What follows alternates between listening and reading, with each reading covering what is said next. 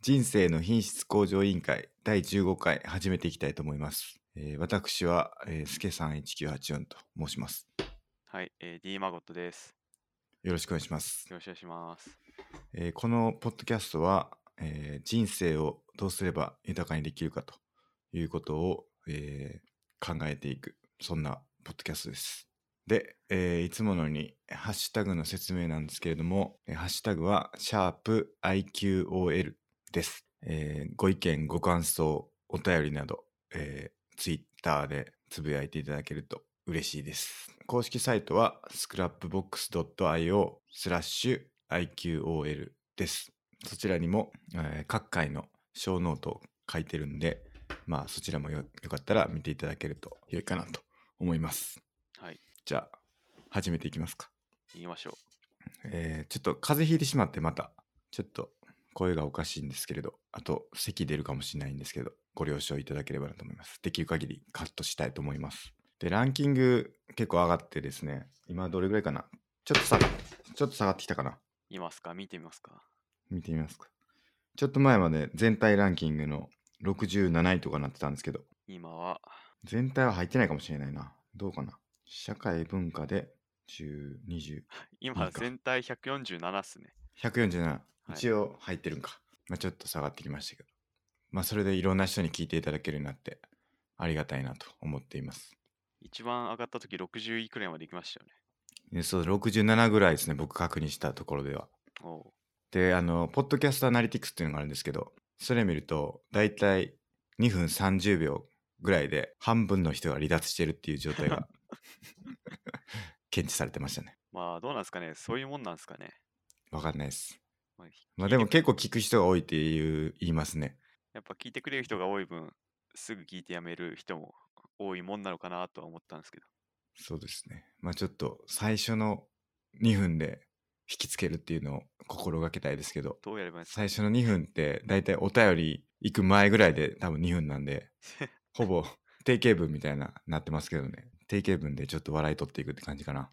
その2分で笑いとか引きつけるって難しいっすね。いや、相当難しいです。難易度高いです。まあ僕らはいつものペースでやっていきましょう。はい。で、えーじゃあお便りコーナーいつものように行きたいと思います。じゃあお願いします。はい。えー、スケさんのストレッチの仕方が頭良すぎて目から鱗でした。多分私も歯が削れてると思う。これ第13回の話ですかね。ストレッチのす仕方ってどんな話してましたっけえっと、孫さんがストレッチやってますみたいな話はいはい。ありましたね。体柔らかくするっていう。ありましたね。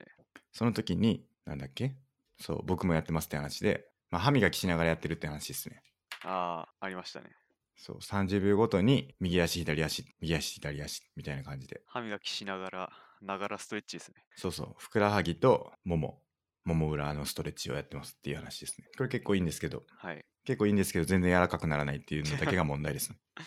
あんまり効果があるかはわかんないということで。うんそうですね。ストレッチ自体の問題なんじゃないかっていう気がしますね。ながらであるっていうことではなくて、やり方。トレーナーに聞いてるんですけどね、ストレッチの仕方。また新しいの聞いたんで、それも試してみたいなと思うんですけど。まあ、正しい方法で歯磨きながらやれば、もっと効果が認めれ、なんか見込められるってことですか。そのはずなんですけど、歯磨きながらって、思いのほか可動域が狭くなるという か、歯磨いてるんで、なかなかちょっと動作によっては難しい部分もありますね。ストレッチそうので。すね。うん。でこの後半の歯が削れてると思うっていうのは、電動歯ブラシで研磨剤入りのあの歯磨き粉をつけて磨いたら危ないってことですよね。そうですね。で、研磨剤っていうのを、あの、そこまで前回強調してなかったですかね。かもしれないですね。だから別に歯磨き粉自体はつけていいんですよね。あの、研磨剤なしの、その電動歯ブラシ用のであれば大丈夫だと思います。ですよね。で、その、普通に手で磨く用の歯磨き粉って、まあ、裏見たらわかると思うんですけど、研磨剤が入ってて、まあ、それを歯が削っていくんで、まあ、それで電動でガーってやっちゃうと、研磨の効果が強すぎて、歯が削れちゃうっていうことなんですよね。はいはいはい。まあだから、ちゃんと研磨剤入ってるかどうかを確認しようってことですね。そうですね。僕その話聞いて、あの、研磨剤っていうか、歯磨き粉自体があかんねやと思ってて、あの、何もつけんとやってみたんですけど、全く磨けた感じがしなく て、というか、なんていうのかな、こう、磨き終わったみたいなのあるじゃないですか、やっぱり。はい、はい。スッキリみたいな。やっぱあの感覚が欲しいなってなっちゃいましたね。でも、多分なしでも結構、もう十分磨く効果はあると思いますよ。爽快感。爽快感。まあ、それ、多分味とか気分の問題で、スケさんが問題ないなって思ったのは、でも実際は確なしでも磨けてると結構磨けてるんじゃないかなと思います、ね、なるほど。あとなんかちょっと歯磨きで言うと、あの、朝起きた時すぐに歯磨きはすべきっていうのが、なんか僕どっかで見たことがあって、はいはいあの、なんだっけな、その、風邪とか、今、風邪ひいてますけど、風邪ひかないためには何をしたらいいかっていうと、朝起きた時すぐの歯磨きはいはいが、あの、すごい大事っていうことらしいですね。まあ、僕が聞いたことあるのは起きたらすぐ口ゆすいでうがいした方がいいっつうのは聞いたことありますねまあでも、それも同じというか、同じ原理ですよね、多分。多分あの朝起きた時って結構口に菌が溜まってたりするっていうんではいはい。あと喉とかこう菌を追い出してあの喉に溜まってたりするっていうのを言うんでそれでゴクって飲んじゃったら体内に入るからそうですよね。みたいな話だったと思いますそうですよね。なんか、全部入っちゃうっていう話ですよね。そうですのね、一番菌が繁殖してる時に、その菌で風邪ひくとか、体調悪くなるとか、そういうのがあるみたいですね。そうですじゃあ、例えばじゃあ、夜中、喉乾いて、目覚めた時も一回口ゆすいだ方がいいんですかねゆすいでうがいした方がいいかもしれないですね確かにな。ちょっとそれ気をつけよう。最近ちょっと夜中、あの、目覚めて、喉乾いたなって言って、ちょっと何もせんとお茶飲んだりしてたんで、それで、ひょっとしたら風邪ひいたのかも。僕は目覚めたら一発目すぐ口ゆすいでうがいしますねああ、本当ですか。はいまあじゃあ、それはちょっと大事なのかなって感じですね。そうですね誰かのツイートやったんで、ちょっとツイート探してるんですけど、見つかんない な。誰か言ってたんですよね。でお茶ってどんなお茶飲んでますお茶ですかお茶は普通の麦茶とか、ああ麦茶ならセーフだカフェインのな話そうでですかす 前回の続き確かに。夜中目覚めて緑茶飲んだらこれカフェインで目が覚めちゃうんでよくなはいいですね、確かに最近よく目覚めるんですよねマジっすか夜中それ僕は結構好きなんですけど夜中何時くらいですか 3時とか今日は5時ぐらいに起きたなそれって夜中じゃないですけど朝ですけどあのそれってはい うつの症状の典型の人 ですよどういうことうつの人は夜中に目が覚めやすいっていうおーそうっすか僕は結構好きなんですけどね夜中目覚めるのマジっすか二度寝というかおまだ寝れるやーっていうのが嬉しいんですけど結構有名な話だと思いますようつの典型そもそも眠れないって聞きましたけどねうつの人はあそれもありますねうんだから僕は寝て寝れられてる寝は、ね、ん寝られてはいるんで大丈夫かなっていう気がしますね布団入ったらすぐ寝るんですもんね一瞬ですねただでも最近ちょっと寝つきが悪くなってきてるっていうのがあってあのどっちかっていうと起きてからの方なんですけど起きたら起きろよっていう話ではあるんかもしれないんですけど休日とかに昼まで寝ようと思ってるのにそのなんだろううなされるというかうなされる あの朝起きてからもう一回ちょっと寝ようって思った時になんかうなされるんですよねまあちょっとそのうなされるっていうのも気になりますねいや最近この話どっかでしたか忘れましたけど金縛りに合うんですよねわかります金縛りどんな感じですか具体的にあのね、金縛りって、僕の、僕の金縛りは、その、夢の中にいて、これ夢やなってわかるんですよ。あで、起きなあかん、起きなあかんっていうか、起きよう、起きようってする。てか、その、ほぼ現実と同じような夢を見るんですよ。例えばだから、ベッドで寝てたら、ベッドで寝てる夢を見るんですよね。あで、はいそこで動こうとするんだけれど、手とかも動かないし、体も動かせなくて、一生懸命それを動かそうとするんだけど、全く動かないっていう夢を見るんですよね。なんかそれが金縛りっぽいというか、ーなるほどそういうのがありますね。まあそれ多分目覚めんのに一番いい方法は目をパチクリさせる夢の中でですかそうですなるほどそな。したら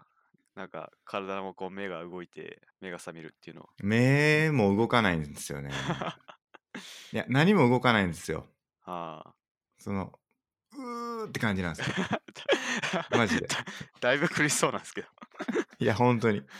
苦しいんですよ。もう、うー動けーって感じなんですけど、動かない。全く動かない。マジで。ああ僕もたまにあるかなだからその金縛りの感じなんかだから僕それで思うのはあの植物人間ってあるじゃないですか、はいそういう言葉って合ってるんですかね合ってますなんか意識はあるけど動かないみたいな感じなんですかねあんまりよくわかんないまあいろんな研究ありますけど、はなんかそういう説もありますねいいやすごい怖いなと思ってだからその周りですごい話してるの聞こえるのになんか動けなくて話聞いてないと思われててみたいなのってすごい怖いなってそうっすねいうか死ぬより怖いなってちょっと思うんですよねあと聞いたことあるのはなんか確か脳性麻痺の障害持った人が意識ははっきりしてんだけど体がついてこないっつってて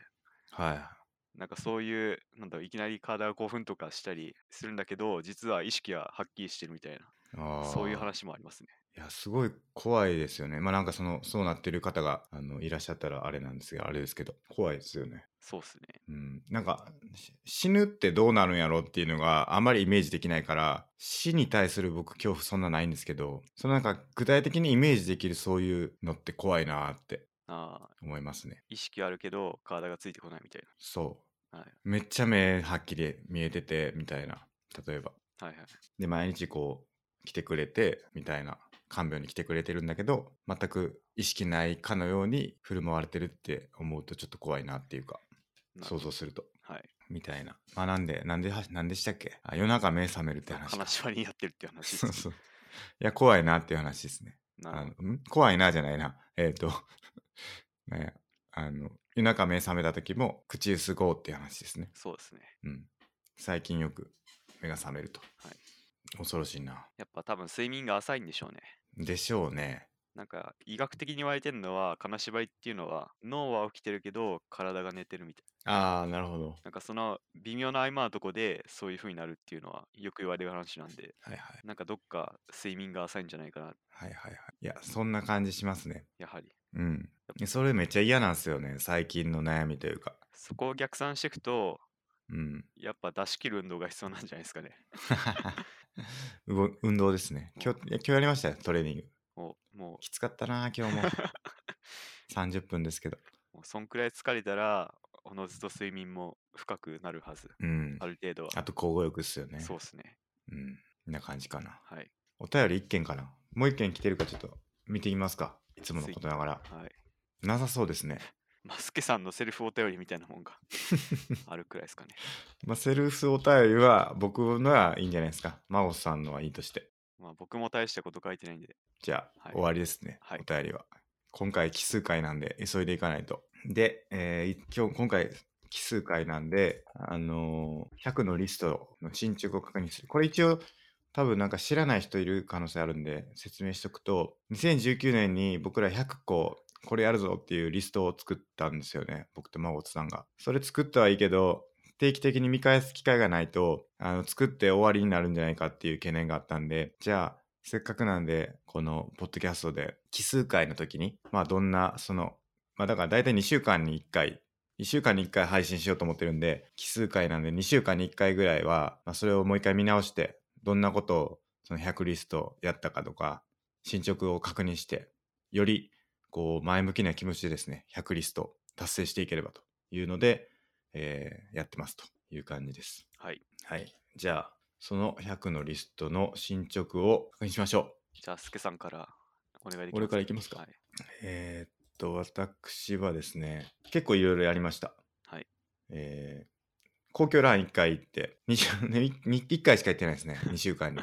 はい。本当はあの25回なんで、2週間あったら、まあいいのか、2週間に1回だとすると、でも3週間ぐらい空いてるかな。まあちょっと北海道行ってたんで、はいその分で、あの、1回だけですね、今回は。2月1日に1回行きました。で、北海道に、あの、いい時期にスノーボードに行くっていうのがあったんですけど、これは、あの、前回も言いましたけど、北海道スノーボードしに行ったんで、これも達成というのと、あとは、あの、オンライン学習サービスを利用してサーティフィケーションを得るってやつで、コーセラの話ですね。はいこれいつも言ってるんですけど、コーセラは7週目が終わりました。で、今8週目に入ってます。ちょっと遅れ気味ですけど、あの風邪ひいたりなんだしてて、あの遅れ気味ですけど、今8週間目に入ってます。だから、前回6週目まで終わったって言ってたような気がするんで、まあ1週間しか進んでないので、ちょっとまずいんですけど、でしたと。で、あとは、ディープラーニング講座も新しく受講を開始しまして、これはですね、これ結構、あの、量が多いんですけど、全部で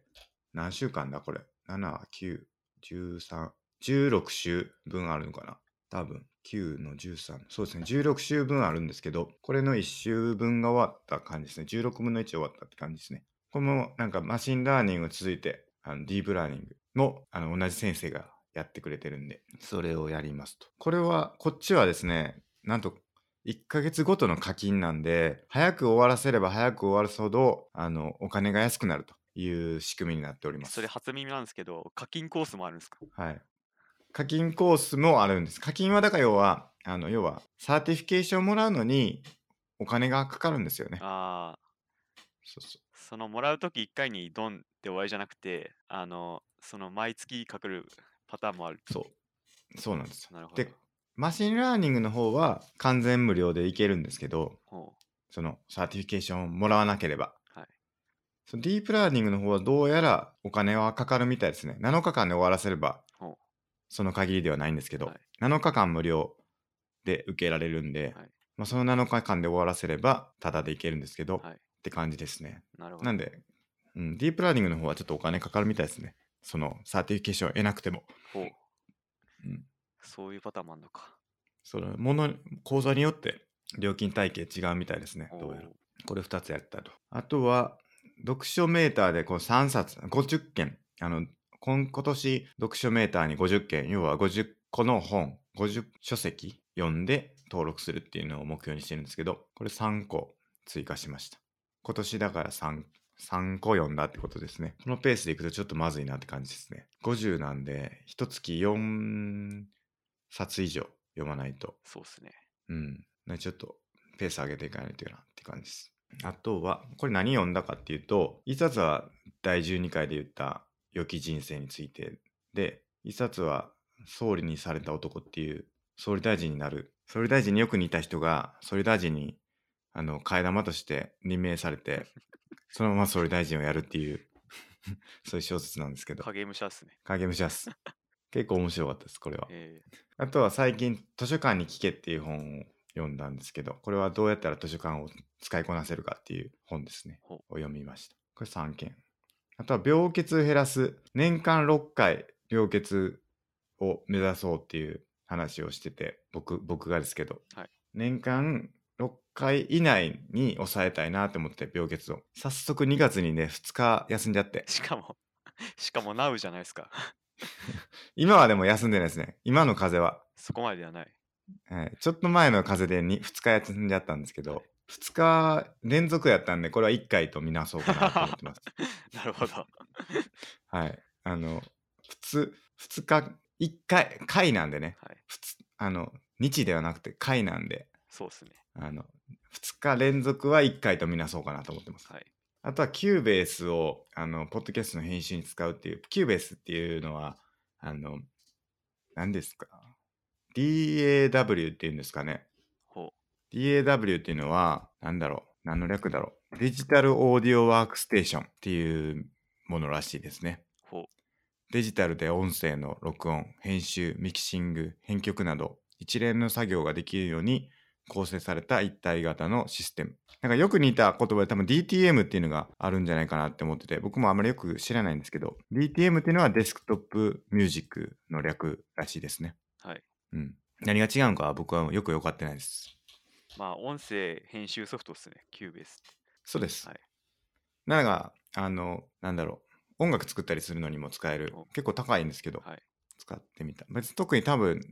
何が変わったっていうわけでもないんですけど、あの、今までオーダーシティっていうフリーズのソフトを使ってたんですけど、ちょっとなんかいろいろやりたいことがあったりしたんで、ちょっとそれ使おうかなって思って、それを使ってみましたとスケさん意外と、いうのが、あの、いちょいちょい、この、ポッドキャストのためにお金使ってる んで、ぜひペイトリオンで解説してほしいですね、早く。確かにそうですね。結構使ってますよ。マイクも買った し、このエピソードの、そのキューベースもそうですし、ですよあ。となんだあとサウンドクラウドもそうですよね。まあちょこちょこ使ってるんで。なんで、それをさし確か取り戻すくらい確かに。いければいいですけどね。そうですね。ペイトレオンも公開してね、はい。サポータープログラム開始したいなって思います。はい。これも、あの、100リストに入ってるんで、やりたいですね。はい。こんな感じです、今回は。なるほど。うん。なんか気になるのあります大丈夫ですか気になるのは大丈夫です。じゃあ、マコさんお願いします。えっ、と、最近ゲームの格ゲーの鉄拳よくやってて、まあ、そのマードックっていうキャラを結構馴染んできたんで、もうこれは完了でいいかなと。なるほど。前々回か、第13回の時も言ってましたよね。はい。確か。まあ、これ、まだ完了はできてなかったようですけど、当時まあは。その時は超下手だったんですけど、大体戦い方が分かってきて、コマンドとかも、コンボとかも覚えてきて、うんもう。これはもう、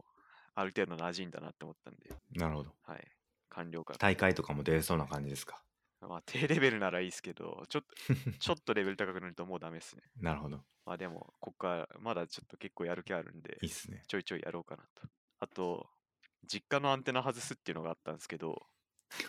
これ何かっていうと、僕がまだ実家にいた中学高校の時に、その当時、あの、総合格闘技のドリームとか見る方法が、もう生中継で見るのが、スカパーの衛星放送しかなかったんですよね。はいはいはで、今はネット放送とか、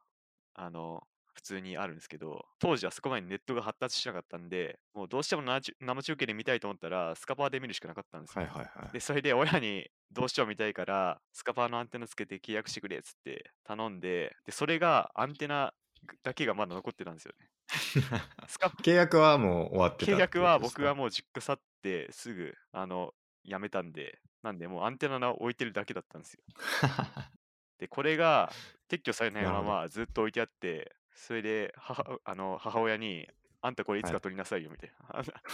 たあんたが格闘技みたいっつってつけたんだからみたいな、はいみたいな。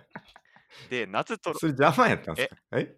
邪魔やったんですか結構。まあ、邪魔、そこまで邪魔じゃないですけど、まあ、ずっと使わないもの置いておくのもあれなんで、なるほど。 で、夏に僕取ろうと思ってたんですよ。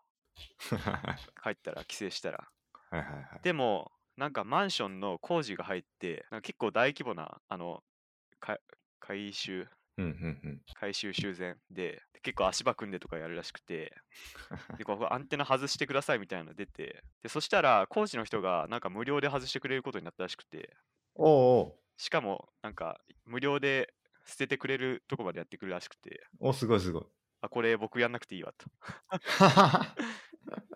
やんなくていいからもう完了にしようということで。あ夏にはい。まだ外れてはないってことですかそうっすね。まだ外れてないかじゃあこれは段ではないですね。ら。もうやる必要がないから外、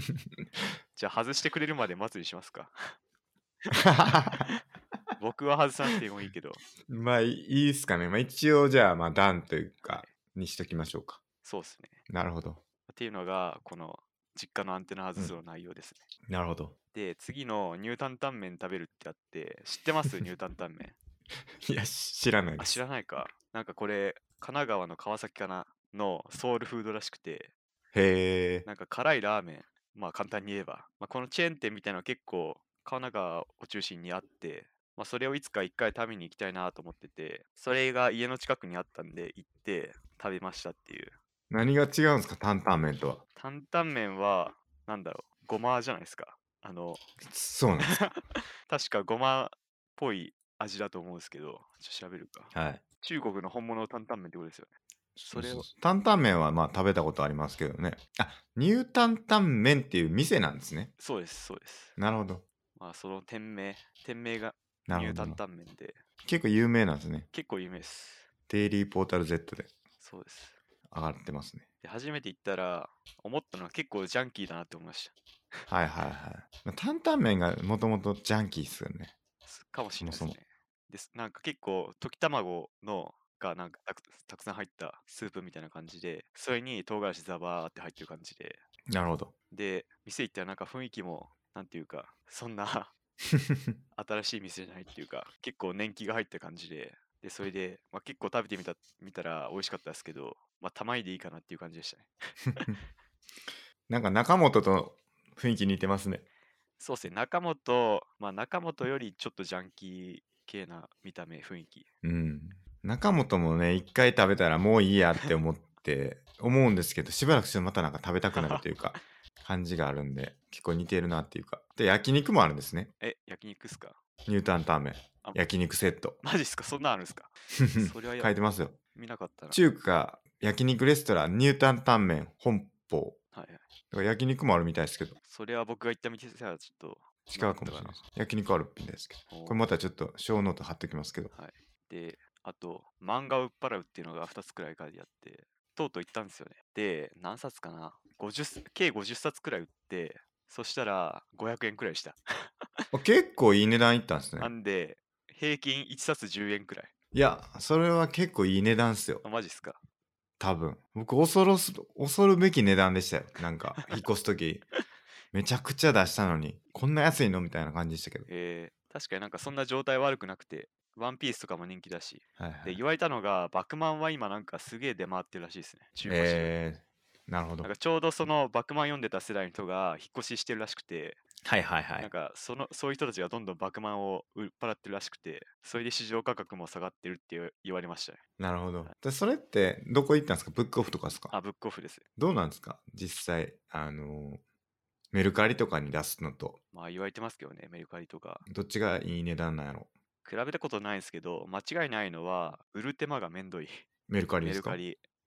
おー結そ構っかはな箱用意して、まあ僕やったことないんで、多分想像ですけど、箱用意して、なんか写真撮って、まず出品してとか、あできたらなんか箱用意して発送手続きしてとか結構なんか個人的に面倒いなって思っちゃってあ、なるほど。だ結構楽って聞きましたけどね、おメルカリ。なんか封筒に入れて送れるようなもんやと、ああなんかもう、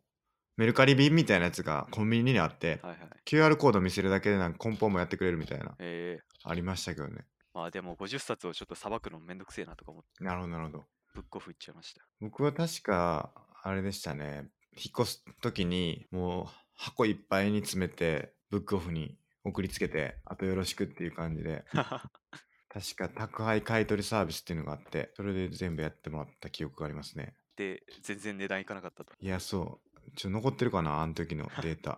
あーあったあった査定結果書籍34点1427円え高くないですか結構いってるな漫画以外にもあったってことですかコミックは1.10円とかでしたねなんかいろいろあった気がします ?1.10 円 CD8.535 円、DVD1.70 円、ゲーム28点、1万1145円。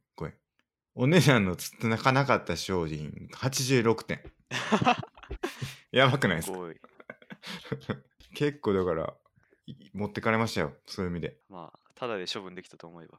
そうですね。更新の時かなり処分しましたね。でやっぱ思ったのが紙の本って重いなって思いましたあー、まあそうですね。重いし場所取るしなんでこう結構50冊くらい売ったんで本棚にはい余裕ができて、結構見栄えがいいなっていう僕、ま、漫画は全部一回ブックスキャンに送ってでブックスキャンであの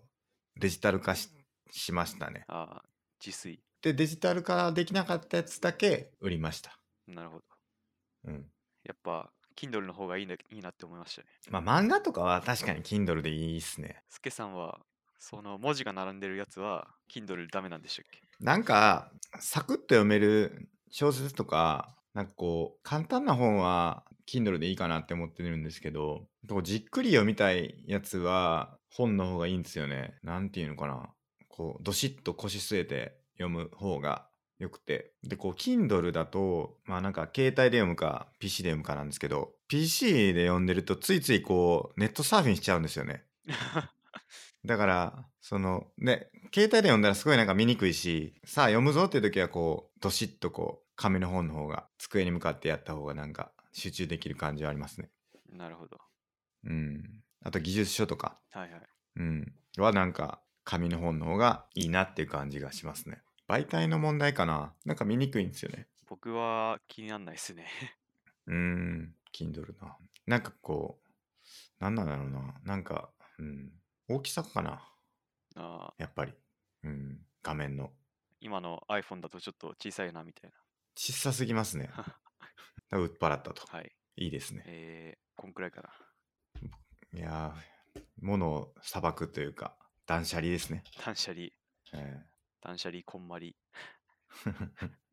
あの、こんまりって最近なんか流行ってますけど、あれ何なんですかなんかアメリカで話題のものの整理術みたいなうん。詳しくは分かんないです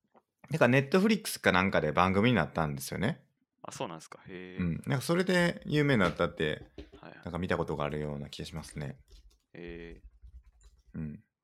アメリカで大人気らしいですねうん、みたいですね。 なんかそれ大人気になったせいでなんかブランド品が中古市場にめちゃくちゃ流れてるって それ噂で聞きましなるほど。片付けた結果ってことですか。たあそうですアメリカ国民みんなが片付け 片付けてなかったんかっていう話ですけど、今また で。そうなそうなんでしょうね家に眠ってたんでしょうね片付け知らずやったのかなるほどないやなんかそうネットフリックスのドラマというかなんかエピソードになってるみたいですねほうんじゃあ進捗は以上ですかねーんはいまたじゃあこれもやっていきましょうそうですね、引き続き。引き続き。結構、結構いろいろ進んでんじゃないですか。まあ、こう意してみる外とと。ちょいちょいお互い意うん識してやってるかなっていう。そうですよね。5個、5個ずつぐらい処理していってるから、はい結構2週間に1回5個ずつやったら、結構いいくんじゃないですか。いいペースで。そうですね。うん。100いきそうな。 下手したら。このペースで5個ずついけば。 まあ他も同じくらい軽ければいいですけどね。そうですね。たまにすげえ重いのがあるからな。確こかれにでな。きないでしょみたいなのちょっと僕入れたりしてるからな。なんすか例えば。アメリカのジムで練習とか。確かにな。大学受験論執筆開始。それも結構重め。でも執筆開始ですからね。そう。。1文字でも書けばもう達成ですよ、これ 確かに。メモ帳開いて、ちそょうち。ょっと書けば達成。もう達成ですよ、これ。うん。やっていきましょう、これは。ははいい。じゃあ、今日のテーマいきますか。今日はですね、えーっと、ちょっと僕の方からなんですけど、ちょっと最近悩みがあるという話があって、ほう。あの、僕はあの、さっきもちょっと言いましたけど、マシンラーニングとか、ディープラーニングとか、まあ、仕事でやってるんですけど、はいはい。やってるというか、まあ、やろうとしてるんですけど、まあ、僕、大体半年ぐらいかな、その AI、AI というか、その AI、AI チームみたいなやつに移動して、ディープラーニング、マシンラーニングやってるんですけど、これがですね、ものすごく難しいほ。なんか、雰囲気で動かしたりとか、実装したりとかって、まあ、なんとなくできるんですけど、ちゃんとやろうというか、ちゃんとこの論文を、結構段階があるんですよね、いろいろ。だとりあえず、ネットに転がってるサンプルを動かせるとかっていうのがまずなんか一番簡単やったとするとその次の段階はそのサンプルをちょっといじってその自分がやりたいあのタスクっていうんですけどタスクっていうのは要するに問題があってその問題を解決する方法というかうんちょっと違うな例えばだから画像があったらその画像が犬なのか猫なのかそれとも飛行機なのかみたいなのを分類するのがゴールですっていう言った時のそのじゃあ分類するっていうのがまあタスクなんですけどそれがまあいろいろあるんですよね。まあ、将棋で一番いい手を探すとかもタスクですし、はいまあ要はなんだろう達成したい目標というかっていうのがタスクなんですけどそれをまあ落ちてるサンプルに対して適用して自分が解決したいタスクに適用するみたいなのがまあ第2段階だったとするとさらに進むと自分のそのサンプルをもうちょっといじって、えー好きなネットワークっていうんですけどそのあのなんていうのかなそのタスクに合わせた形にそのまあ変更する必要があるんですけどそれを変更することができるみたいなのがちょもうちょっと先になってでもっと先に行くとそれがこう画期的な方法で、まあ、論文にできて自分のタスクだけじゃなくて、まあ、汎用的なタスクに対しても有効な結果が出せるみたいなまあなんかそういう手法を見つけるみたいなのがまあ多分さもっと先にあるんですけどっていうようななんかこう結構段階があるんですけどそれをこうやっていくのがすごい難しくて僕の段階で言うとまだ世の中に落ちているサンプルを拾ってきてなんとか自分のタスクに適用することができるかなぐらいのあのレベル感なんですけどまあそういうなんかちょっと難しいなあというふうに感じていてだから論文とか読んでもなんか何書いてるかよくわからんし英語やしなんやねんって感じなんですけどまあ、っていう風な問題があって、まあ、なんかこう新しく新しいことを学ぶっていうのは結構なんか人生においては大事なことというか、まあ、日々学び続けてると思うんですけどみんなじゃあ新しいことをじゃあどうやって学べばいいんだろうかっていうのは結構テーマなんじゃないかなというか効率のいい方法とかこうやったらいいよみたいなのがあれば結構いいんじゃないかなっていうふうに思っててなんでちょっと長くなりましたけど、今日のテーマですね。新しいことをどうすれば効率的に学べるかということを、えー議論していきたらなと思ってます。ほう。大丈夫ですか OK です。まあ、今、そのディープラーニングとかはは、すげさんまさにコーセラでやってるんですよね。そうですね。コーセラとか、はいそれで言うと、まあ、な何で、まあ、書籍読んだりとか、あとはネットで調べたりとかってところですね。なるほど。うん。まあ、それが難しいと。結構だからな難しいんですよねなんか何が難しいかがわからないっていうのが一番難しいところというかはいはい。うんまあなんか何がわからないか分かれば大体わかるんじゃないかなと思うんですけどまあ、僕が、あの、うん大学受験の時に言ってるのは、もう何が分かんないのか分かんない人が大多数であると。僕は思ってて、すねその分かんないままあ、全部が分かんないってぼやーって住んでるから、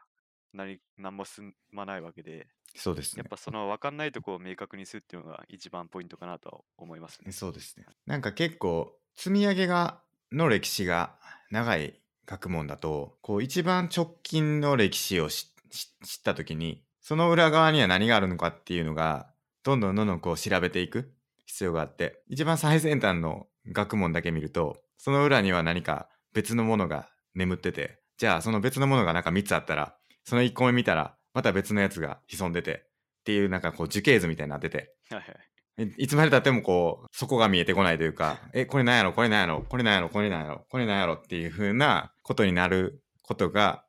多いかなって感じします、そね。れ物理学とかやったらなんかいつの間にか古代ギリシャのピタゴラスとか行くんじゃないですか。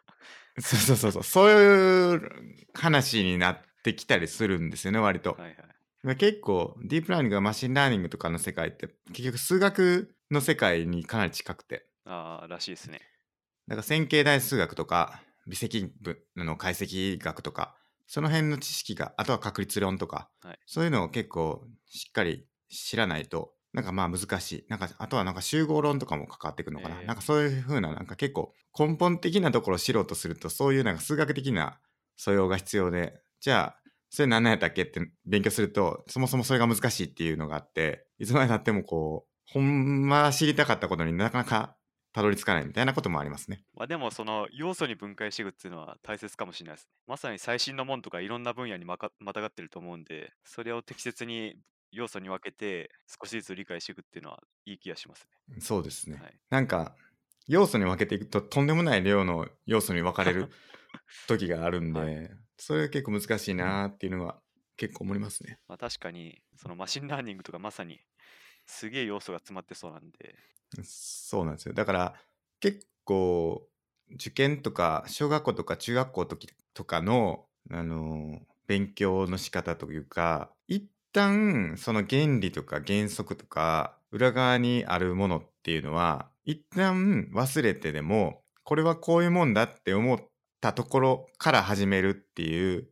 のが有効な時もあるかなと思ってて、ななんていうのかな、その、いや例えば、掛け、まあ、掛け算とかだとあれですけど、なんか、まあ、掛け算で例えると、なんか、九九81ですみたいなのは、なんでそれかどうかは、まあ、置いといて、とにかくこう掛け算ばっかり練習するみたいな。で、こう、後々、なんでそうなのやったっけみたいなのを考えるみたいな方が、実は効率がいいとかっていうことが、まあ、あったりする領域もあるかなっていうか、ありますね。そういう。なんかこう、なんでなんでっていうのを突き詰めていくと、こう、どこまでも深深掘ってしまえるから、一旦ここはこういうもんですっていうのを決め置いちゃうみたいなのもあったりするかなって。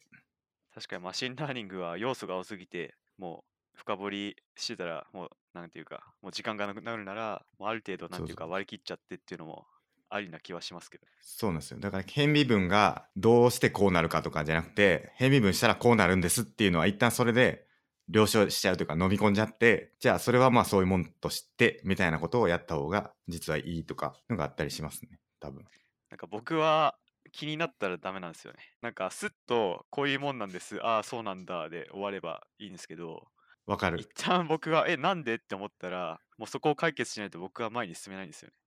ね。全く同じです、僕も。僕もめっちゃ気になるんですよ。なんか、なんでなんていうのすんげえ気になっちゃうんで、もうめっちゃ深掘っちゃうんですよね。でそれでこう、浅ければ、一段、浅いというかその、一段二段ぐらいであれば、それで、まあなんとか追いつくんですけど、それがなんかすごい深くなると、あれ俺何やってたんけって なるんですよね。そもそも知りたいことからかなり遠いぞということがちょいちょいありますね。なるほど。うん。まあ、確かにそこら辺、なんていうか、感性の問題っていうか、うん。どっから疑問に思っちゃうかって、結構人によって違うかもしれないんで、確かに。そういうのもあるかもしれないですね。なんか、マゴさんとか疑問深そうなきイメージありますけどね。大体深いですね。大体深いですね。おもろいな。なんか高校の時に科学の先生にこれどうやって解くんですかってなんかこの解説読んでも分かんないんですけどって聞きに行ってそしたら先生がいやちょっとなんか自分この解き方嫌いでさつって違う解き方でやってはい。ほらこうなるでしょって言われてはいはい。あ確かにと思ったんだけどじゃあなんでこの解説書の方で解けないのかが気になってはいはい。なんかしょうがなかったっていうことがありますねそれは結局解決したんですか いやちょっと忘れちゃいましはた いね解決したかなはい。まあでもなんかその疑問に思ったらなんかそこから進めないっていうのは間違いないです。うん。結構大事っすよね。大事ですね。僕それなんか結構時間かかるけど、結局早道なんじゃないかなっていうのは思ったりしますね。その疑問を持つっていうのは。まあ、なんかあと受験会であるのはうん。あの東大の入試はそういう考える力が試されるって言われてます。ああ。なんか丸覚えではあの進めないというか受からないようになってるっていうのは有名な話ですね。なんでまあ場合によってはその原理を知ってからやるっていうのはいいといいかもしれないですけど、まあ、そういう最先端のディープラーニングとかになってくるとなんか底なし沼になる可能性があるのかなっていうのは。そうなんですね。もう僕が全然知識がなさすぎるっていう問題があるのかもしれないんですけど、なかなか追いつかないですね。いろんな本があるんですよ。これ読んだら、これ読んだらっていうのがどんどん出てくるんで。で、読もうとしたら、なんか数学の知識なさすぎて、これはこうなりますみたいなことを1行で書いてるんですけど、え、なんでっていうのが全然わからへんっていうことがあったりするんですよね。なるほど。その式の動質全部省いてて、で、それを、じゃあ動質ちゃんと見ようってなったら、もうなんでか全然わからへんみたいな。 みたいなことがあるんで、うん、ありますね。なるほど。だから、新しいことを学ぶっていうので言うと、まあなんか、ちょっと一般化していくと、一般化した話にするとするならば、なんかほんまに新しいことを勉強しようってなった時って、何します孫さんは。うんまあものによると思いますけどそれに関してネットで調べたりはいはいはい。本読んだり、うん。まあ、僕も最近哲学で気になっていることがあって、はいはい。まあ、それを調べるというか学ぼうと思ったらうん。僕は本買ったりうん。ですね 図書館とか使います図書館僕使わないですねあ、マジっすか。図書館推進派の助さんですけどなんか、その図書館に聞けっていう本を読んだんですけど、結構やっぱり図書館で、あのー調べるっていうのは結構有効っぽいですけどね。おやっぱりネットの情報って結局、監査とか、査読とか入ってないから、ーはいはい結構適当な情報が多いけど、まあ書籍とか論文とかになってる。まあ論文もネットで最近は読めますけど、そういう知識を得るにはやっぱ図書館で、まあ例えばひょ百科事典当たってみてとか、なんかそういうリリファレンスブブックみたいなのがあるらしいんですけど、そういうリファレンスブック当たって、で、そっからこう書籍取ってくるみたいなのは結構有効だみたいなこと書いてましたね。まあ、学問的にちゃんと調べるならその方が確実ですよねうん、なんかその図書館に聞けっていう本に書いてあったのですごい面白いなと思うのは、はいその図書館をつ使える何だかなそう図書館の怖いところは利用者の関心やレベルに応じてその要望と機能を変えるところにあると意味わかりますうんあんま分かんないです 要するにその利用者のレベルに合わせて図書館っていうのは姿変えるよってことなんですけどなんか要はあんまり使いこなせてない人にはあんまり役立たへんなって思うねんけどすごい使いこなせてる人にはすごく真剣な知識を提供してくれる場所ですよみたいなこと書いてましたね。おーうん、使いこなせればいいよみたいなまあそうですね。平たく言うと。だ結構これは大学入学した人みたいなのを結構ターゲットにしてるんで大学に入学して大学図書館をしっかり使いこなしてその研究論文とかちゃんと書けるようになろうぜみたいなまあなんかそういうようなことも書かれてましたね。なるほどうん。あなんかのうん。レポートで Wikipedia のそうこそうそとをう書。くなっていうことですよ ねそうそうそうそう。ちゃんと調べろよみたいなことなんですけど、まあなんかその、どうやったら情報にたどり着けるかとか、有効な書籍は何なんかとか、そういうのを調べられるよっていう。なるほどうん。まあなんで、だからまあその辺ですよね。新しく調べようと思ったら、まあ、ネット、まあ書籍はいって感じかな。あとなんか書籍買う時とか借りる時とかもそうなんですけど、そのメートルで買うっていうあの話があって、知ってまメすートルそう。これね、あの、ちょっとこれまた、小ノート貼っときますけど、本はメートルで買えっていう、そういうのがあるんですよ。のどういう小原さんっていう人がいて、はいこの、小原さんの家の家訓らしいんですけど、はい関係する本を、その、並んでるじゃないですか、大体じゃあ、ディープラーあそうニいンうグっこてとしたら、かそう、ディープラーニングのコーナー行って、そのディープラーニングの書籍のコーナーの本を1メートル分こ う、全部取って、全部買う。で、それを全部よ、まあ、ぶわーってこう、拾い読みしする。大人買いじゃないですかそうそうそうそう。だからその一冊ずつこう、集中して読むんじゃなくて、いろんな本を、あのー、なんでるか、拾い読みしていく読み方みたいですね。あーとりあえずたくさん買ってたくさん読めみたいな。そうですね。キーワードをひら拾うんでしょうね、それで。えこれ結構面白くて僕この今日のこの回のためにいろいろ本読んだんですけど、はいその本を読む本っていうのがあってほう本を読む本やったかな本を読む本っ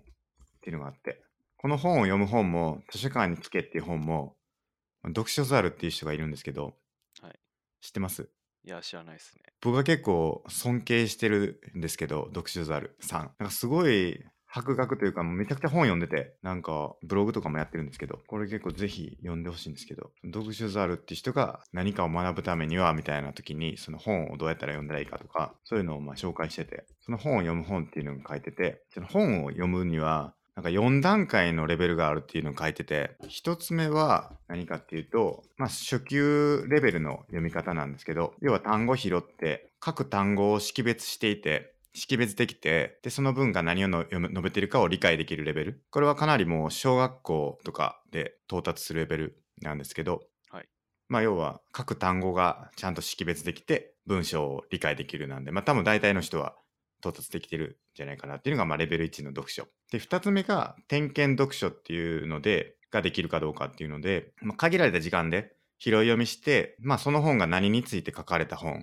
なのか、例えば、あの、小説なのか、科学書なのか、哲学書なのか、みたいなのをちゃんとその、どういう種類の本かっていうのをちゃんと答えられるっていうのが点検読書のレベル。10分やったら10分でそれをやれるかどうか、みたいなのが、まあ、点検読書っていうレベルらしいんですね。なんで、それをこう、さっきのメートルで言うと、いろんな本に対してその点検読書をしていって、まあ、そこからこう、拾い読みしていって、その分野で出てくる単語とかを全部洗ったりとかして、だいたいこう、なんか何冊も何冊も同じ本を点検っていうかその拾い読みしまくってると大体のキーワードが手に入るみたいですね。なるほど。うん、でそれでこう2回とか同じ本を2回15分ずつで読んだりとかするとそのさっき1回目でキーワード拾って2回目ではそのキーワードで特に気になったところをちょっと重点的に読むみたいなのやると大体わかるみたいなことが書かれてましたね。でなんかそのマッキンゼーの人の話とか書いててマッキンゼーってあのいるじゃないですかいるいるっていうじゃなかあのコンサルですか。はいはい。担当の会社ですけど、ちょっと待ってください。あの、マッキンゼの人は、あの、3時間あれば専門家と話せるって言われてるらしくて、こ短時間で10冊、20冊の本を読んで、その専門家と話せるくらいの知識を身につけて、でも逆に言うと、それ、そこまでで十分、こう、専門家と話せるらしいですね。う、ちょっとほんまかいなとしか思えないん ですけど。だから新しい領域のことを3時間あれば、こう、専門家と話せるレベルまで到達できるっていう。まあ少なくとも哲学に関しては絶対嘘ですね。 僕10年以上やってんのに3時間で話せたらたまったもんじゃない ですねなんかその話せるのレベル感もあるんじゃないですかあー最新のだから歴史の流れが分かってるといいみたいですよ。歴史の流れ。まあ、ものにもよると思うんですけど、そのマッキンゼーは、の人は、その本を大量に読んだ後に、次に何するかっていうと、その業界誌みたいなのを3年分ぐらいダウンロードしてきて、その記事の見出しだけを見ていくんですって。あやっぱビジネスのマッキンゼーだからそういうビジネス系のとこなんです多か分そうなんですよね。ただその最近こうですよね。でも昔ってこうでしたよね。でも最近それが言われなくなったんですけど、それってどういうことなんですかみたいなことを、こう専門家の人に聞くみたいです ね。その歴正史直を言。って、 正直言ってそれは分かってる風に見せるテクニックじゃないですか。まあそうかもしれないですね。確かに。ちょっとそれ怪しいな。いや、これね、いかに楽して成果を上げるかっていう記事があって、これも結構面白かったんで、これも後で小ノート貼っときますね。 はい、うん、 なんかそういう、そう面白いですね。てかその本はメートルで買って、まあパラパラ1冊3から5分ぐらいで読んで、でまあ、目次を、多分目次を多分すごいしっかり読むっていうのがすごい大事だと思うんですけど、本って。その短時間で読むときって。その短時間で目次で見て、新しいキーワード見つけて、でそのキーワードを中心に集中して2回通すと、まあ大体インプットできていくみたいななこるほど。と。うんまあ多分それはなんか要点を知るっていうとこが重要なんでしょうね。そうなんでしょうねい。ろんなとこを読んで、うん。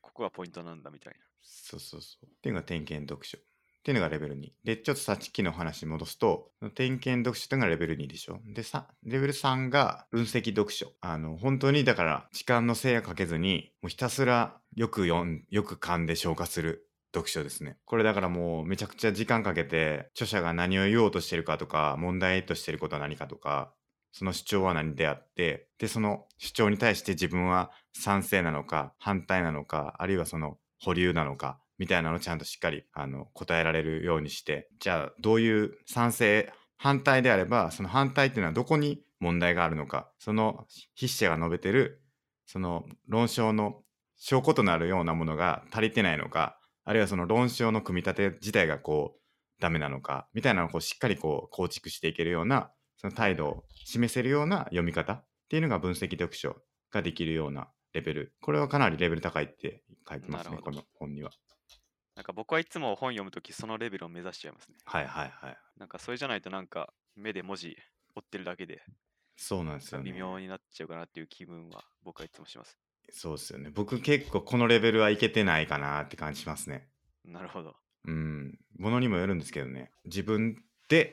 まずその要点変えてみたりとかはいはい。結構それやろうと思うと結構そのノートとか使ったりとか、はいもう一個一個ほんまに分からへんところをなくしていくような読み方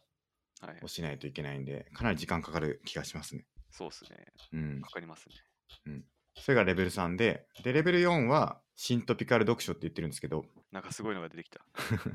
これはまあ単純に言うと比較読書法比較するっていうのであのいろんな本を比較してそのしそれぞれの論点をある自分がこう分析読書っていうのは結局その筆者が何を言ってるかっていうのを理解するような読み方でそのシントピカル読書っていうのはその主題っていうのはこっちが持っていてある疑問に対してある疑問を自分が持っててその疑問に対してこの筆者はこう言ってるこの筆者はこう言ってるこの筆者はあーこう言ってるみたいなその自分が主題持っててその主題に対して各書籍を比較するみたいな読み方はちゃんとできるかっていうのがシントピカル読書っていうみたいですね。読み比べみたいそうですね。だから結構その筆者によって言葉遣いとかな。はい、はあい。のそれそのこも言葉が違ったりとかもするじゃないですか。そうですそういうね。のをちゃんとこう咀嚼してはいちゃんと理解できてるかっていうのが結構あったりするから、まあ、もうちょっと分析読書よりもうちょっと難しいみたいななるほど。感じみたいですね。なんかそこまでになるとなんか論文書くときの読み方みたいな。ままあ多分そんなレベルだと思いますね。うん。あ、そういう読書はしたことねえな、さすがでもあの卒論とか書くときにそんな感じだったんじゃないですかいろんな本読んだりとかに。まあ卒論の時だけですね、そこまで 深く。なんなんでしたっけ、その読書法は。シントピカル読書、シントピカル読書。えそれをやったのは卒論の時だけですね、多分。えうん、僕それやったことないというかなんか僕はどっちかというと科学のはいはい。修論だったんでなんかあんまこう調査して調査してっていうよりかはもう本当に自分の実験室の結果とか、 はい実証を元にこう組み立てていく必要があるので、はいあんまそういう読み方とかは訓練してないんですよね。なるほど。うん、まあ、相当な自分の中で関心事がない限りはそうですなよいね。かなという気がしました。いや、そうなんですよ。なんか結構これ面白いなって思って、シントピカル読書をできるレベルが学部のあのレベルなんじゃないかみたいなこと書いて,、ま、書いてたみたいですね。学部。 学士卒の条件。ああ。うんまあ、理論的に言えば、学士取ればなんか卒論とか書いてるはずなんで、そう。そういうのはできるはずみたいそうですね。卒論の時にちゃんとこう複数の書物から比較してな。はいはい。やれるかっていうのは、まあ一個大事なんじゃないかみたいなるほど。な。そういうので、こう、あたらあある知識とか、はい。の知識に関する見解とかをそうやって手に入れていくっていうなんか書籍の読み方も結構いろいろあるやなっていうのが勉強になりましたねこれ。なるほど。でこれちょっとさらに言うと、はいこの筆者がなんかグレートブックス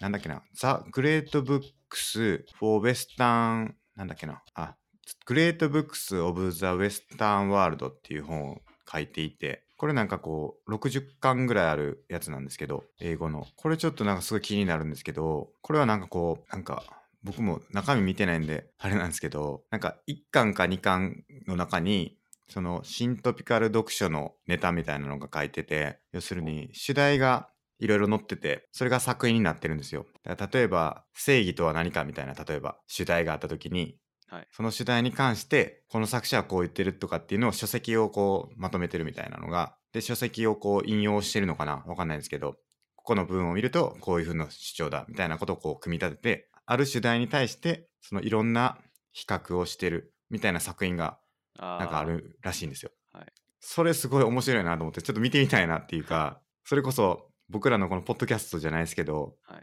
その人生の目的は何かみたいなとかっていうのをいろんなそのストア派はこうでとかキリスト教はこうでとかわかんないですけど、はい例えばそういうので比較しててそれ読めたらすごいなるほどなっていうか面白いなって思ってそれどこの本でしたっけなんか海外の、えっとブリタニカかなあーなんか聞いたことあるかも。英語にしかない英語しかないですねえー多分、ブリタニカインクエンサイクロペディアまあ百貨店百貨店じゃ百科しん百科事典出してるはいはい。百科事典。アマゾン見たんですけど、はいハードカバー14万5853円からって書いてある高え。高ーと思ってまあ、 でもこそれちょれっと本も、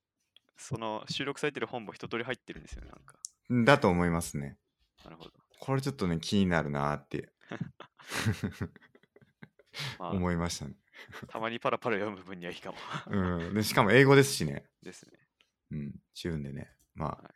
そういう本の読み方にもいろいろあったりとかして新しいことを勉強するっていうのは結構深いテーマというか難しいなって思ってまあ、やっぱりどのレベルをまず求めてるかっていうのもでかいなって今思いましたね。うんまあ、その読み方も今いろいろあるっていうのはありましたけど、はいはいはいはいまあ、それそもそもどのレベルにいるかみたいなうんのがでかいと思うんで。うんで、元、元たどってスケさんの話だと、うんスケさんまだなんていうか、わからないがわからない状態なんで、 そうなんですよまだ最初の方だなと思いましたね。いやーなんかねすんごい難しいんですよはいはい。あの解説記事みたいなのをすごい書いてあるんですけど見てもねなんのこっちゃって感じなんですよねほうそれがね難しいですね論文あるんですけどはいまあ、論文もいや論文解説してる日本語記事とかもあるんですけど難しいですからね、論文も。ものによりますけど。そうなんですよねめちゃくちゃ難しくて何がわからんのやっていう、うん、のはありますねなるほでも結構その求められてるレベルっていうのはあるとは思いますね確かに業務で使うレベルとかは結構深いレベルが必要だとは思いますけど、ど。はいはい。うん、資格試験に受かるとか例えば出れば実はそそこまでではなくて要はテストに答えられればいいので、はいっていうのもあったりとか、なるほど。うん、資格試験であれば絶対僕講座取りますねああ。レックとかはいはい。早稲田セミナーとか早稲田セミナーがなくなったのかな FP がありましたね、そういえば、資格という。 AFP あのあるんで講座取ろうと思ってますねもう、お金かかりますけどねそうっすよ、なんか、うん。この前ありましたよね、 すげえ高えなみたいな話してましたよね。はい、そうなんですよ。そうだ。あと結構、地図を作るって言ってるんですけど、はい。あの、全体感を理解するっていうの結構大事だと思うんですけど、はいはい。基本的に新しいことを学んだら、すべてのキーワードは並列に並んでると思うんですけど、ちゃんとこう理解していくと、それぞれの関係性が分かっていくと思うんですよね、キーワードの。ああ、なるほど。親子関係だったりとか、並列関係だったりとか、まあ、樹形図で書くのが分かりやすいと思うんですけど、それをちゃんと頭の中にマッピングしていく、キーワードの地図みたいなのを作るっていうのは結構大事なんじゃないかなって思いますね。ああ。まあ、いわゆる、なんていうか、有機的に理解するっていうか、そうです、そうですお。互いの要素をちゃんとつなげうんた状態でっていうか、ってことですよそうね。ですそうです例えばなんか僕で言ったら哲学を勉強しようってなった時にソクラテスアリステレ スプラトンが全部人の名前だみたいなところがまず入らないといけないですし、はいはい。でそれのストアストアっていうのができたら全部こうよ4つが全部一緒なんかみたいな話があったりとか、はいでじゃあカントとか出てきた時にじゃあ全部人の名前やとしてそれぞれは全などういう時代背景の人なのかとかんわかんないですまあ多分いろんな整理の仕方があるとは思いますけど、はいっていうのをまあちゃんと理解しておくとかは結構大事なんかなって、それありますね。うん、結構いきなり説明しても、その用語何っていうとこからそうそうそう始まることが多いんで、そうですよねそれをなんか、なんていうか、言葉の関係とか、言葉の意味とかから理解するっていうのは、すげえ大事かなって思いますね。言葉の意味まあウィキペディアなんですかね一番簡単にやろうと思うとまあ、手軽なのはそうかもしれないですね。百科事典僕あんま見ないですよね見ないっていうか見たことないのあんまりえ多分ネットで見れません。あネットの百科事典もあるみたいですね有料のやつとかあ、マジですかうんなんか調べたらブリタニカの百科事典でははいはこいう書いてますみたいな、出てくると思いますけど。確かにはい。ブリタニカジャパンあとよく電子辞書にも入ってますよ。はいはい僕結構、中学高校の時それ見て遊んでました。ああ、いいっすね。なんか調べるときに、その、それは図書館に聞けっていう話、本に入ってあったけど、百科事典いきなりこう、なんか、なんだっけな。何の例が書いてたかななんか忘れましたけど、いきなりこう、百科事典多分あいうえお順にこう順、並んでるんですかね。だかそうですね。らそのあいうえお順に並んでる言葉、だってそろばんやったらそろばんっていう言葉を、いきなりこう、作業のとこから探し出すんじゃなくて、まず作品館みたいなのがあるから、はいその作品館をまず見見た方がいいっていうのを書いて、ああ、はい。要するにそろばんのことはそろばんのとこに書いてるあるだけじゃなくて例えばなんかこうそろばんが始まった時代の話とかはじゃあ別全然別のとこに書いてたりとかその作品で見ればそのそろばんっていうのが出てくる別の項目とかも全部舐めて見れるからでそういうので見ていった方がよりこう包括的にそのそろばんについて知れるみたいなのがあるみたいですね。関連する事項も一緒に見るみたいそうですそうです。な。なるほど。うんまあ、それがなんか知識の結びつきが進んでて、まあ、理解が進むっていうのはなんか結びつきが増えていくことですみたいなのをそのさっき言った独女サルさんが言ってましたね、ほうん、理解するとは知識が他の知識と結びつくことですというようなことを書いてますどうですかう。まさにそれは間違いないと思います。うんあとはなんだろうなアナロジーとかメタファーとかってどうですか結構僕大事かなって思うんですけどうん、なんか僕はあんまピンとこないですね。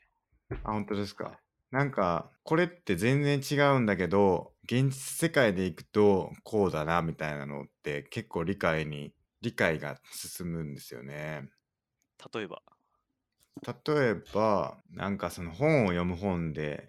書いてたやつで言うと、本をなんか、まあこれちょっといい例なんかわかんないですけど、あの、書き手と読み手の関係は、ピッチャーとキャッチャーの関係だっていうの書いてましたね。つまり、アナロジーです。アナロジー、メタファー、類推、メタファーかな、これは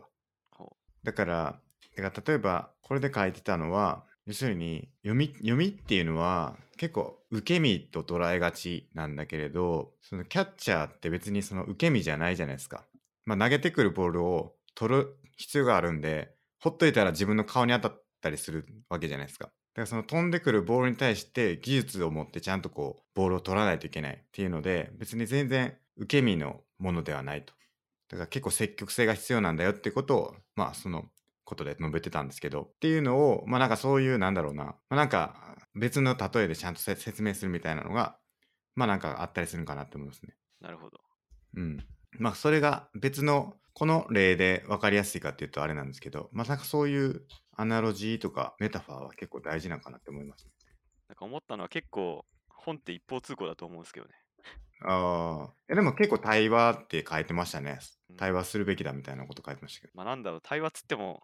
うん。なんか活発的に双方向に行わ行われるんじゃなくて、来て自分の中でポッて思ってなんか終わりで、なんか双方向ってもっとなんていうか、この今やってる会話みたいに、お互いがこう思ったことをどんどんぶつけていくのが会話だと思うんで、はいはいうん。なんか僕、国語とかすごい嫌いだったんですよ。なんかはいは勉強、大高校とかの国語とか。い。うんうん。 なんかすげえとんちんかんなことを言ってる文章でも、なんか作者の気持ちを読み取って書くとか、すごいうん一方通行で嫌いだなと思ってて、なるほど。なんかそういう一方通行じゃないかなとは思いましたね、今。ああ。まあなんかどうなんかな。まあいい本かどうかっていうのはありますよね。そうですね。うん。なんか読んだ後にちゃんとこう受け取って、でも違うよねっていうことを述べていくのが相手に伝わるかどうかはあれとして、っていうことはやる必要はあるんじゃないかっていう。なんかでもそのようなこと書いてましたね。一方通行じゃないかみたいなことも。なちょっるほとど。僕もこの本自体を完全に自分のものにできてないんで、はい。 それがまずいんですけど、なんか、あれらしいですね。ソクラテスのサンバ術っていうのがあるらしいですね。知って有ます名な、超有名だと思ってたんですけど、僕は初めて聞きましたね。まあソクラテ何でスすかのプラトンはのい本を読めばわかると思うんですけど、あれってずっとソクラテスと誰かが会話してるんですよね。で、ソクラテスは大体こうな、なんかどうなんですかって問いを投げかけてるだけで、大体は。で、それで相手が返答してきて、いや、こうじゃないのみたいな、またソクラテスが返して。まあ、結局は、なんか相手から、なんか真理を引き出すみたいな。ソクラテスが、ソクラテス自身がポロッと真理を言って終わりじゃなくて、対話の中で、あの、真理を引き出すっていうのが、サンバ術なんですよね。なるほど。はい。まさにこのポッドキャストですね。まさに、そうです。対話によってはい孫です から、そうですね。心理を引き出してもらうと。まあそんな感じです。うん。あの、一冊読んでみると面白いんで、僕はあの、ソクラテスの弁明しか読んでない。あれ対話してないで弁す明かでしたらっねけ。弁明、そうですね。そうですよね。あれはソクラテスが一人でなんかえん確かに。演説してるだけなんで、なんか大体は、他の作品は大体あの対話してるんですけど、あれだけちょっと特殊っていう感じですね。なるほど。まああれも、別にソクラテスが書いたわけじゃないですもんね。あれそうです、プラ トンです。プラトンですもんね。プラトンが単に記憶で、記憶と自分の主張をうんやら何やら入れて書いたっていうだけですからね。だからその三馬術的な本でいくと完全にそのソクラテスが会話してる相手に自分が完全に感情を移入できるんであれば、はいある意味対話してるみたいあなあのを疑似体験できるんじゃないですかね。まあ、うまく乗 れば、うまくいけばそうかもしれないですね。うん、それが結構はいあるのかな。まあでも普通の本と違ってうん一方通行じゃないからある程度なんか違う楽しみっていうか分かりやすさもあるかもしれないですね。うん、まあだから結構それを書いてくれてる本っていうのは結構ありがたいなって思いますね。はいはい。心理だけポンじゃなくてこう言ったらこうなんじゃないのみたいなまあ前もちょっと言いましたけどローマンあのあのよく生きるん良き人生についてっていう本もある主張をするとこういう主張が返ってくるかもしれないみたいなのでまあ反論を書いてくれてることによってより理解が深まるというかソクラテスが何かを言った時にそれに対してまた別のことを言うでまた別のことを答えてくれるでまた別のことを言うみたいになってるとその流れにの乗れるというか、まさにそうですね。うん、なんか違うって思った時にその違うって思うことが書かれてないとそれに対する答えが見つからないというかそれは自分で見つけないといけないことになるんで難しい感じがしますね。まあ、それ逆に書くときもそれ難しいですよね。なんか結構自分の中で筋が通っててもはいはい、読む人によってはその知識レベルとか違うと全然話が分かんなかったりするんでそうなんですよね。多分スケさんが読んでるディープラーニングの本も多分本とかのそうっすね部分も 書いてる人は分かってるんでしょそううね。そう。いや、そうなんですよ。そんな感じがするんですよ。はいそそもそも疑問に思たないところに対して僕は疑問を持ってるんで多分ですよね。それに対する答えは書いてないんですよね。なんかそこがやっぱ難しいとこなのかなって。うん。だから結構その、そういうことって多いと思ってて、あの、なんだっけな、そういうのを言うんですけど、あの、確か知識の呪縛っていう言葉があるらしいんですけど、ほう知ってますいや、初耳ですね。知識の呪縛っていうのは、その能力がない人には、能力がある人のことを想像できないっていうのはまあ多分そうじゃないですか。はい。でも逆もそうで、能力や知識がある人っていうのは、それがない人の状況を想像することができないみたいなのがあって、はいはい。こうどんどんどんどんこう分かってくるとその以前なんでこんなことが分からなかったんだろうっていうことが分からなくなっていくほう。現象があって、だはいからその技術とか知識っていうのを一度獲得ししてしまうとそれを持ってなかった状況っていうのを忘れてしまうっていうのがあると。なるほど。だからその子供の頃字が読めなかったはずなのに大人になると漢字が読めない人が日本語の文章を見た時になんか気持ちを想像することができなくなるっていうはいはい。なことこれはあのスクラップボックスを開発された増井先生っていう人が増井教授ですねが書いた「スマホに満足してますか?」っていう本に書いてたんですけど、はいまあ、そういう知識の呪縛っていうのがあるみたいですね。間違いないですね、それは。うん、だからそのあるドキュメントと書く時ともかも結構気をつけないといけないんですけど、はい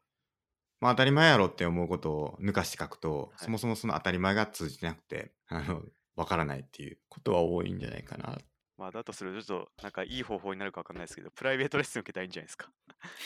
前もあった。そうですよね。プライベートレッスンだと、これなんでですかって質問したらすぐ答えが返ってくるっていう、はいはいはいはい。素晴らしい。確かに。あるんですかね。ディープラーニングのプライベートレッスン。いやー、どうなんだろう。よくわかる人に弟子入りするっていうのはやっぱ大事ですよね。ああ、なるほど。うん。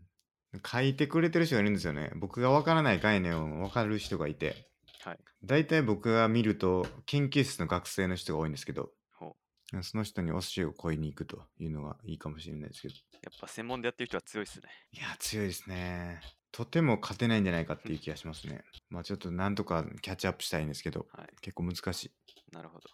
うん。って感じかな。やっぱ本読むだけじゃなくて、直う接ん。なんか双方向の会話して、そのはい中ではい疑問を解決していくっていうのは結構効果的な気がしますよね。はいはい。わからない人同士でもいいってことですよね、それって。例えば。ああ、かもしれないですね。お互いその、全く分かんないとか一緒だったら積むかもしれないです けど、ある程度は違うと思うんで、は前いにはい。進むんじゃないかなっていう確かに。気はしますね。結構す、大学時代とかは結構そういうのが多かったかもしれないですね。あ勉強会やるとかみたいなんでなんすかみたいなんで、例えば、研究所の先輩とかに聞くとかな。ほはよくやってましたね、そういえば。うなるほど。うん。同じことを勉強してる人なわけですよね、研究室って。そうっすね。うん。だから、で、しかも、博士課程の人とかだったら、まあ一応わかるはずなんで、はい。うんまあ同じ同級生とかでもいいと思うんですけど、同級生と議論するとかは結構大事ですよね。じゃあ、この、どうやって学ぶかを辿っていくうん。と、うん。いい友人を作るっていうところにいたんじゃないです か。いや、結構あの、大学時、大学時代何をするべきかっていうのにかなりつながってきますね。そうっすね。い、いい友達を作るのと、図書館に行くべきっていう話をしたと思うんですけど、はい。確か、かなり新しいこと学んだり、勉強するっていうところで言うと、やっぱりその2つが結構大事になってくるんじゃないかっなてるいう、ほど。つながりますね。 すごいっすね。何事も同じとこに行き着くっていう。いや、全部つながります。ソクラテスでも行きました し。すごいな。なんだろうな、新しいことを学びたいときって多くないですかうーん。いや、僕そんな悩んだことないかな。あ、いや、本す当っいすやか正直、スケさんほど意欲がないのかもしれないですけど、学ぶことに 対して。新しいことをは学い。ぶ。僕めちゃくちゃ好きなんですよね。も知らなかったこと知るっていうのがやっぱもうすごい好きなんですうよあと、ね。スケさんやってるのが最前線の最前線で、時代の。 は結い。構資料がまだ揃ってないっていうのもあると思うんですよね。ああ、それはあるでしょうね。僕は哲学やるっつっても結構100年前とか普は。通ないんで、そうなると結構資料とか揃ってて、はいはい。パパッと要点が分かりやすかったりするんで、うん。なんかそういう何を学びたいかっていう、そこにもよるかなっていう気はします確かに。なんか結構その、なんですかね、見てたら、ね。なんか理由はわからへんけど、やってみたらうまくいきましたみたいなことも結構多いんですよ。はい、ああ、らしいですね。うん。なんか、やってみたらうまくいったんで、みたいなんで、すごい、モヤモヤすることが多いですね。なるほど。うん。まだまだよく分かってないことがすごい多いんで、はい。かえってそこを理解しに行こうとすると、泥沼に入っていくっていうのが、まああるのかもしれないですね。なるほど。うん。まあそこを探求しできてこその研究者ってことなんでしょうけど、はいはい。うん。新しいことを発見するとか。はい、だから、すでに分かってることを学ぶっていうのと、今ないものを学ぶっていうのはまた全然違うスキルというか、はい、今ないものを作り出す、発見する、はいはい。みたいなのは全然違うんでしょうね、多分。まあ僕がいそこのレベルではないですけど。今ないものを作るってもう、すごい研究ですね。研究、研研究。究って難しいなって話ですね。いや、もう間違いない ですね。新しい研究すご観いで点をす。見つけるとかってもそうですもんね。もう格闘技の研究とかやばいっすね。てか無理っすね。僕もなんか全部 YouTube で仕入れた技術を使ってるんで、はい。なんか格闘技の研究すげえ難しいなとか思ってて、はい。まあ、学問も当たり前に難しいんですけど、まあ、そのレベルはやばいっすね。 やってんすか格闘技の研究。研究はやってないっすね。もう YouTube で仕入れて、おこの技ええやんって。で、使うっていうだけなんで、勉強レベルですね、僕は。はいはい。まあでも、積み上げですからね。まずそこそうにっすね。到達しないといきなり新しいことやってもですもんね。そうっすね。うん。ちゃんとサドルをマスターしてからじゃないと。そうなんです。サドルでやってましたっけ合ってます。合ってた。はい。木村サドル。 全然違いますね、それ。違った。木村は腕で、サドルは足なんで全然別ですあ、ね。別なんですね。はい。同じやと思ってました。すいま せん。まあでも、そういう巨人の方に乗るっていうじゃないですか。はい。巨人のの型に乗るってすごい僕大事だと思うんですけど、巨人の型に乗るにしても巨人がでかすぎ て、足場が見えへんというか、ツルツルの巨人、はあい。の、ラピュタ の、あの、巨神、巨神、巨人ですかはいはい。あの、ラピュタのあの、像の型乗ってくれって言われても僕絶対無理ですもん。っていうような、なんか、すなんか親切にちゃんと足場作っといてよっていう僕は思うんですけど、いつも、ああ、はい巨人、巨人作るのはいいけど、はい。ちゃんと後ろの人がの登っていけるような階段作るとか、杭を打つとか、なんかそういう巨人のん登りやすさみたいなのはちゃんと意識してほしいなって思いますね。なるほど。うん。格闘技も多分 YouTube なかったら相当難しくないですかいやー、もう難しいっうす。ん。なんか今の時代はやっぱ技術広まるの早いですけど、う昔のん。人どうやって技術仕入れてたのかなって、すごい疑問に思いますね。いや、そうっすよね。試合見に行くとかしかないんじゃないですか。そうですね、試合見に行く、なんだろう、本買う。本昔ももあったかな。うん。まあ、あとなんだろなんか勝手な偏見ですけど、う。はい。格闘技やってる人はなんかそんな本でうまく伝えられんのかな結構、なんだろう、出版社とか一緒にこう、作ってるんで、なるほど。なんか写真たくさん撮って、はい。これからこう、こうみたいな。あまあ、僕も何冊か持ってますけど、あ、はい。わかりやすいですか。わかりやすいです。ああ、す素晴らしまあ、でも、やっぱり映像の方がわかりやすい。い。まあそうですよ ね。なんで、YouTube は偉大だなっていうことですうね。ん、確かにな。しかも、まあ、何ですか、前、前回も言いましたけど、刀鍛冶とかの人って、見て盗むみたいなはいはい。感じじゃないですか。多分今でも。YouTube 絶対撮ってないですよね。まあ、それもどうなんですかね。よく言われるのが、そういうのがなんか非効率とかよく言われますよね。言われますよ ね。 なんか寿司職人は 何年かなんだっけ卵焼き作るでしたっけ なんかみたいな話ありますけどホリエモンがなんか言ってましたよね、それに。ありましたよねでもなんか寿司の寿司の専門学校行ったら数ヶ月でコンテスト優勝したみたいな 話が確かちょっと前話題になってはい。その職人の修行は本当に効率的なのかみたいな定期的に炎上するありますよ話ありねま。すよねあれはどうなんだろうな。どうなんですかねなんどう全然わかんないですけ どなんか結構「寿司屋の人間力」っていう本があってそれはなんだっけな寿司屋の人間力やったかなそうあるんですけど中澤刑事かなはいあの四谷にある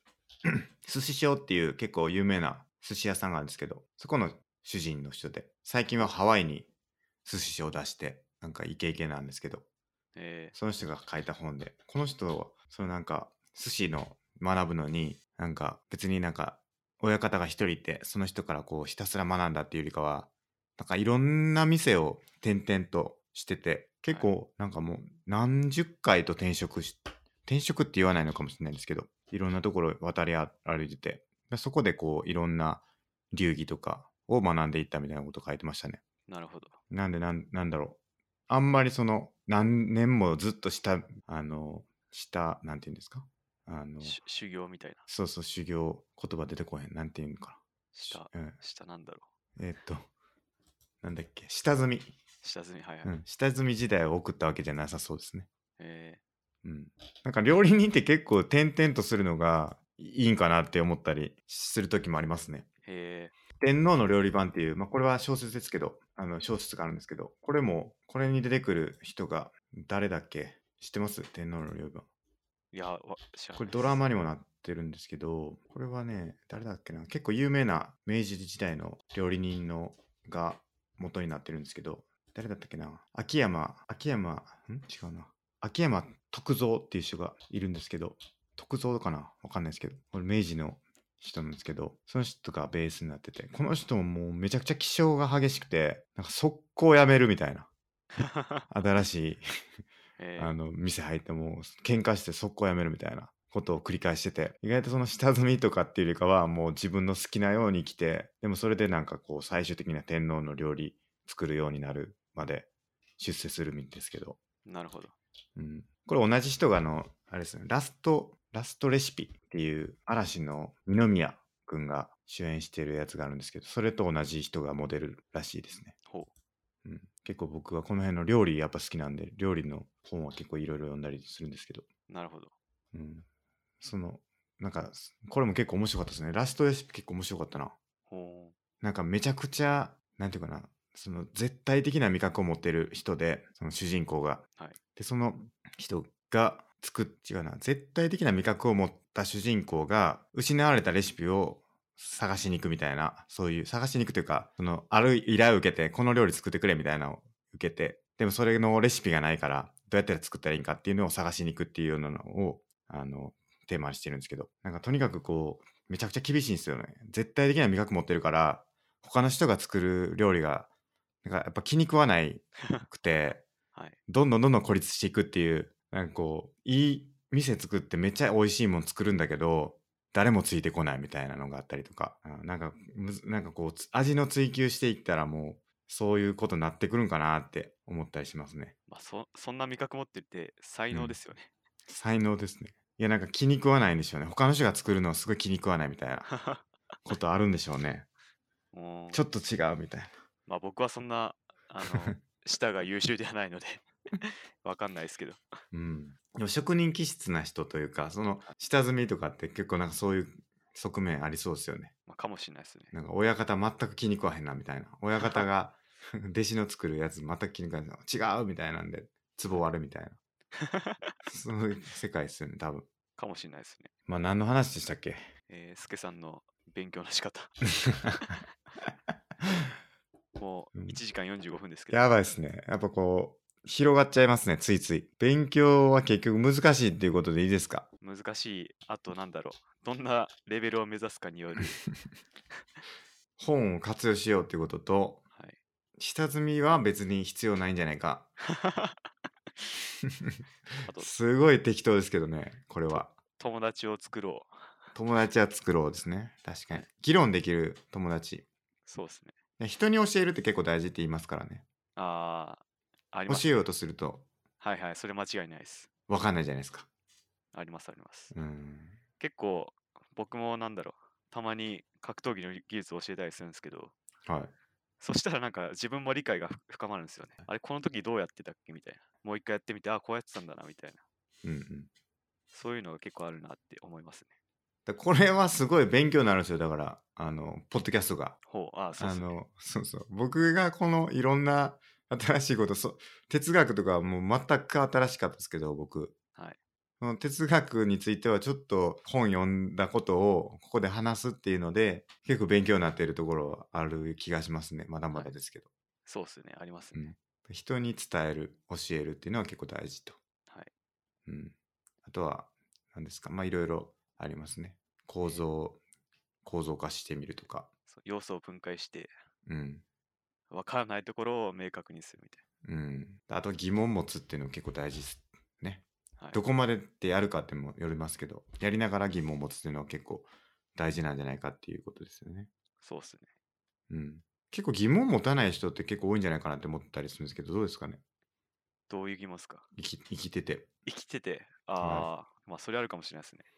なんでなんやろうっていう、僕まだよく分かってないんですけど、炎は何なのかっていう疑問を持ったことがあって、前回の話に通じますけど、炎って何でできてるんやろうっていうのが、未だによく分かってないんですよね。あー、まあ、僕もちょっと分かんないかも。ちょっとこパパッとは答えられないかもしれないですね。うん、なんか何でできてるかってなんか難しいなって 現象としてそのあるのはあるとしてはいはい。なんかえそういう疑問を持ったりとかっていうのがはい。なんかふとした時に思うんですけど、はいなぜなのかっていうことをやっぱ考えるっていうのは結構大事なんじゃないかなっていうか僕結構そういう性質があるかもしれないですねなんかふと疑問を持ってしまう性格なんですよね、はいそれをこう問い合わせるとゼロベースってよく言われるんですけど僕なんでなんでしたっけみたいなことよく言うんですけど仕事とかでそもそもなんでなんでしたっけみたいなことをよく言うんですけどもうそれって僕疑問に思ったからそれを声に出してみてるんですけどそれをやってるとゼロベースって言われますね大体ああ、ゼロベースで物事を考えるってよよく言われますね僕もその傾向はありますね。これこれこうなんですけど、なんでですかみたい な。ありあるあるですね、それ。そうなんですよ、はいだから今までやってたからとか例えばまあ悪くい悪い悪いというかなんかまあなんかああるじゃないですか今までこうやったからってあんまり理由になってないというかあるじゃないですか例えばそういうことってよくあると思うんですけどその慣習でそうなってますとか、はいお役所とかってそういうのがすごい多いんじゃないかなって思うんですけどはい。まあすごいイメージで言ってますけど、はいそれはこういうルールだからですみたいな。まあルールが大事っていうのはあるんですけど、じゃあそのルールはなんでできたんでしたっけみたいなとか、っていうのがす ごい気になっていくっていうのが僕の性質なんですけど、あるあるですね。ですよね。 それ結構あるかな。だから疑問に持つっていうのは、いい面もありつつ、折り合いをつけないとふ深みにはまっていく部分ではあるかなって思いますね。はい。こう何もできなくなってしまうとあまり良くないかなっていうのもあるんでなんでななんでこれやらなあかんねやろみたいな になっちゃうとちょっと危険かなっていうのもありますよね適度に適度に疑問を持つ適度にそう疑問を持たないといけないですねはい。なところですかあ1時間51分ですやばいですねこれは最長は。いやまあこれまた短縮したらあれなんでね、はい。だんだん長くなっていってるんで、気をつけましょう。そうですね。はい。じゃあ、本日もありがとうございました。ありがとうございました。